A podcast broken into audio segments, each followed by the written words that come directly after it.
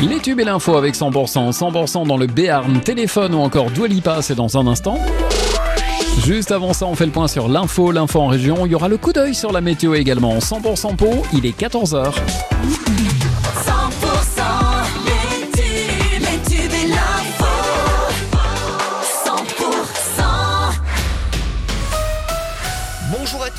Direction l'aéroport de Perpignan pour démarrer, aéroport euh, bouclé et évacué ce matin après cette découverte des explosifs dans la valise cabine d'un voyageur. Passagers et personnel présents sur place ont été mis en sécurité dans un hangar. Le passager en question, d'origine italienne, devait embarquer sur un vol Ryanair à destination du Maroc. Il a été interpellé et placé en garde à vue. Seul le vol concerné a été retardé.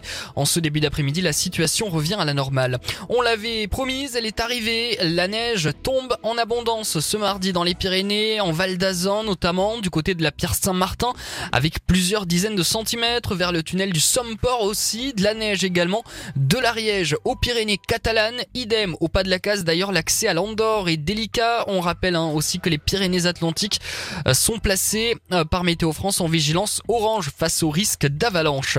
Mobilisation des agriculteurs espagnols. On rappelle qu'aujourd'hui l'autoroute A9 est fermée à la circulation pour les voitures dans le sens France-Espagne. Entre le 4 et la frontière, le péage du Boulou est fermé pour accéder à l'autoroute A9 direction Perpignan. Il est possible de prendre la 9 direction Narbonne depuis Perpignan Sud et Perpignan Nord.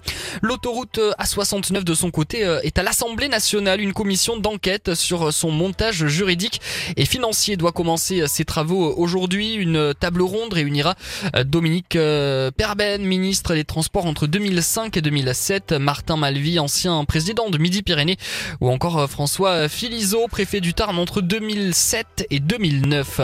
La présidente de l'Occitanie, Carole Delga, se rend au Salon de l'Agriculture aujourd'hui et demain à Paris donc.